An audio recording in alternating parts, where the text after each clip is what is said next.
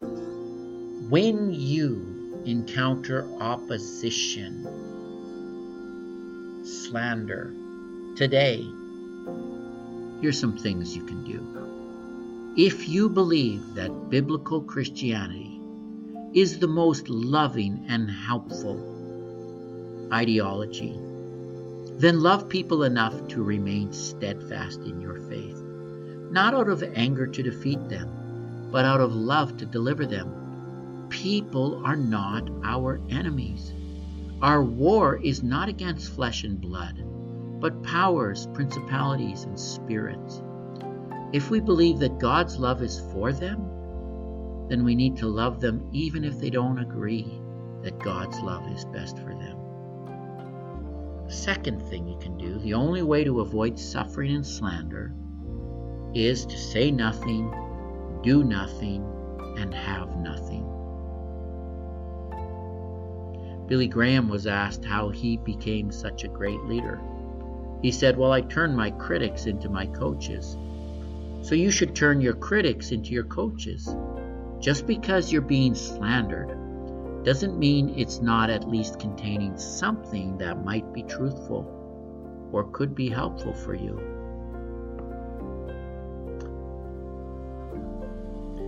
If you're already given God your sin, why not throw on your reputation as well?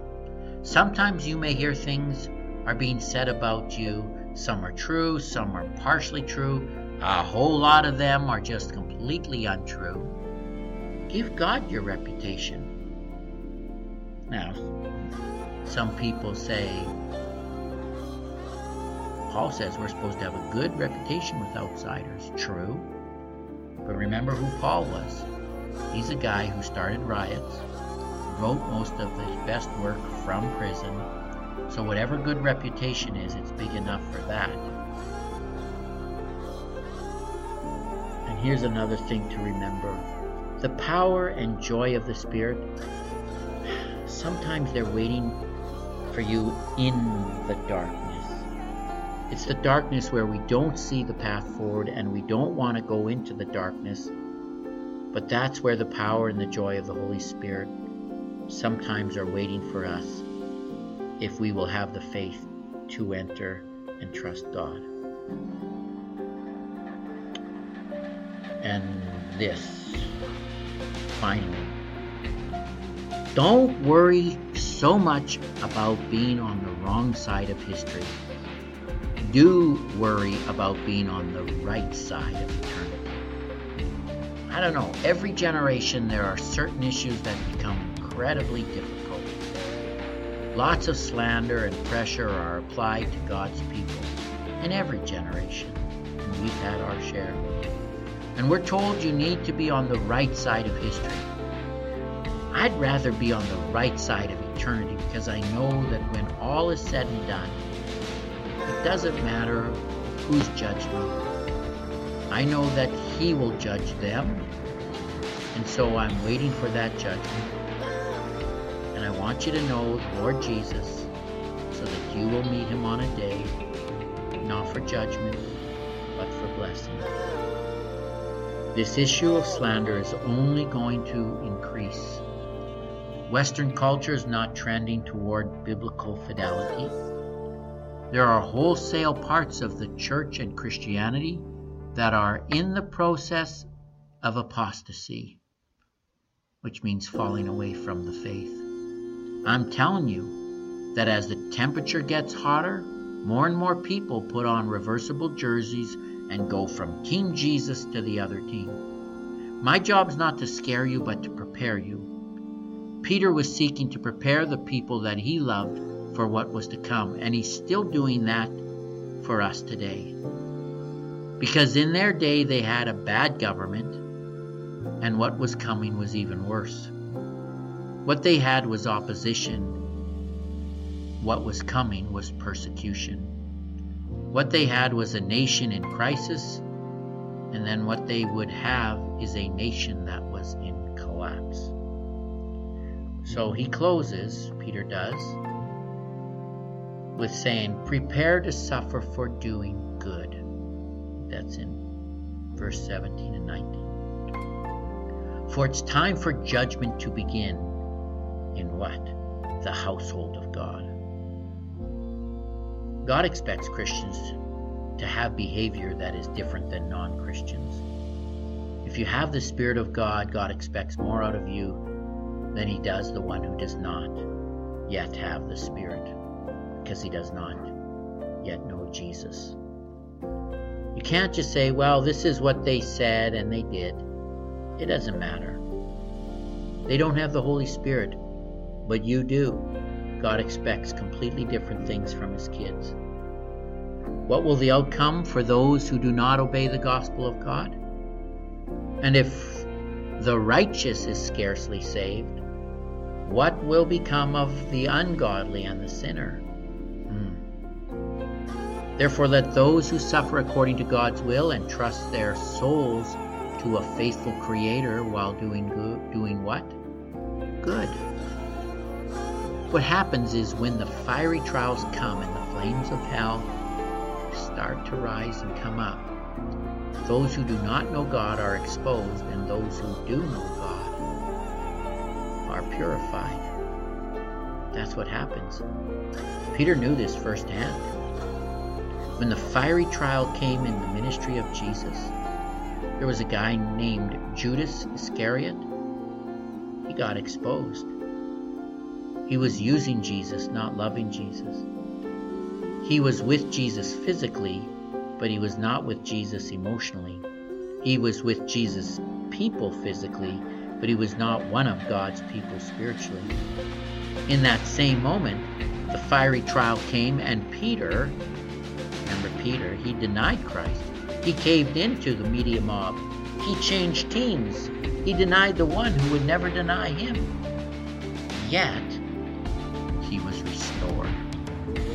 And this just goes to show that the only perfect Christian is Christ and that Peter's an imperfect Christian, but he's a genuine. He is not Judas.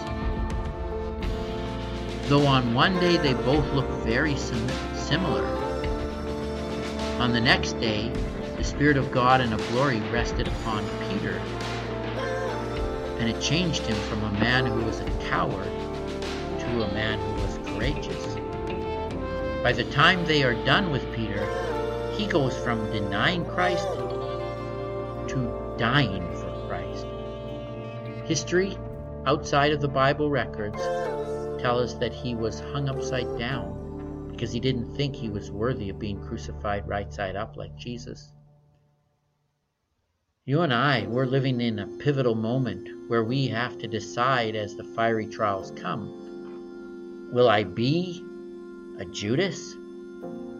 Or will I be a Peter? Peter followed Jesus, not perfectly, but he followed Jesus until the finish line. And here's what I'm telling you, and this might be a little prophetic. There's always this great hope of revival that one thing would fix everything. Our world has always got a little bit of hope. Some people are hoping in an economic revival. Mm-hmm. Some people are hoping revival in general. Some people are hoping in a vaccine that's going to save the world. Some people are hoping in a spiritual revival. But one thing will happen fix everything, and we're going to be great. But what if it doesn't happen? What if the economy tanks? What if the vaccine doesn't work as well as we thought it would? What if the next government can't get us out of debt and is not helpful and there's not a mass outpouring of salvation? What happens then? The reason that Peter is writing is because that's the future that's coming. Now, here's what I hope for. I would love it if the economy rebounded, if the vaccine worked for a good long time.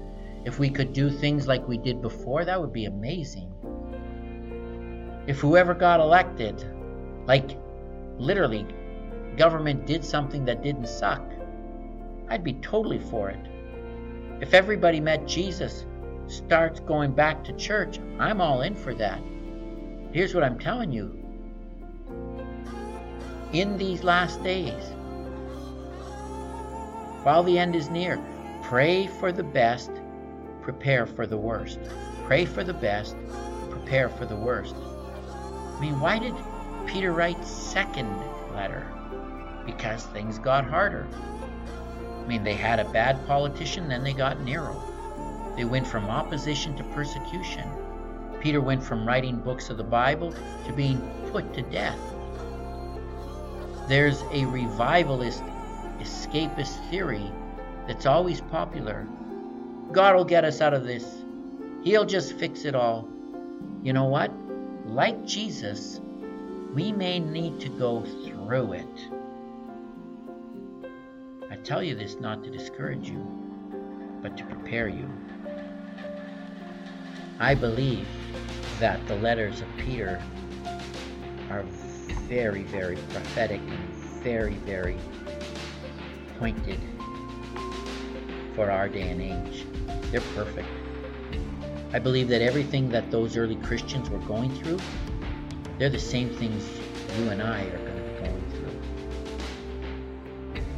And what we're going to do, we're going to take the bad news of this world and we're going to look at it through the good news of God's Word. And then we're going to trust that the same Holy Spirit who empowered Jesus to have joy, to rejoice, to be glad, will be in power, present in, and through the children of God so that we can rejoice and be glad, not in our circumstances, but in the God who calls us beloved, who shows us we're beloved, who proves that we're beloved as we go through this life with Him. You are the children, the beloved children of God, and whatever you are going through, the Spirit of God rests on you so that you will know the love of Jesus, that you will experience the love of Jesus, that you'll trust in the salvation of Jesus, that you will know the life of Jesus, and you'll be more like Jesus and you'll appreciate Jesus more. And you'll be more in love with Jesus because you are beloved. You will love him in spite of everything you're going through, in spite of everything you're suffering, in spite of all the trials and the fiery trials and the flames of hell that are burning everything down around you. It's the Spirit of God that burns bright in you and gives you joy. Let's pray. Father God, thank you. You looked down at Jesus and said, This is my beloved Son. We just read, We're beloved. Some days it doesn't feel like it. Some days it doesn't look like it, but it's true. Lord Jesus, as we follow you, as we follow in your footsteps, as we follow your example, your path of salvation, let us learn how to have our singing and our suffering both be part of our worship. That God, we pray for the dear saints everywhere. Some of them, this is a sorrowful day. For some of them, this is a shameful day. For some of them, this is a scary day. But Lord, may this be always, always the Spirit's day. Holy Spirit, rest on your people to bring the power that empowered the life of Jesus to your people, to give them joy, to give them rejoicing, so they can rejoice and be glad. God, this is as close to hell as we're ever going to get. This is as bad as it's ever going to get. We already know that Jesus has gone before us. He's not suffering today, he's reigning today. He's not slandered today, he's worshiped by angels and departed saints at this very moment. Help us not lose sight of that. For the joy set before him, he endured the cross.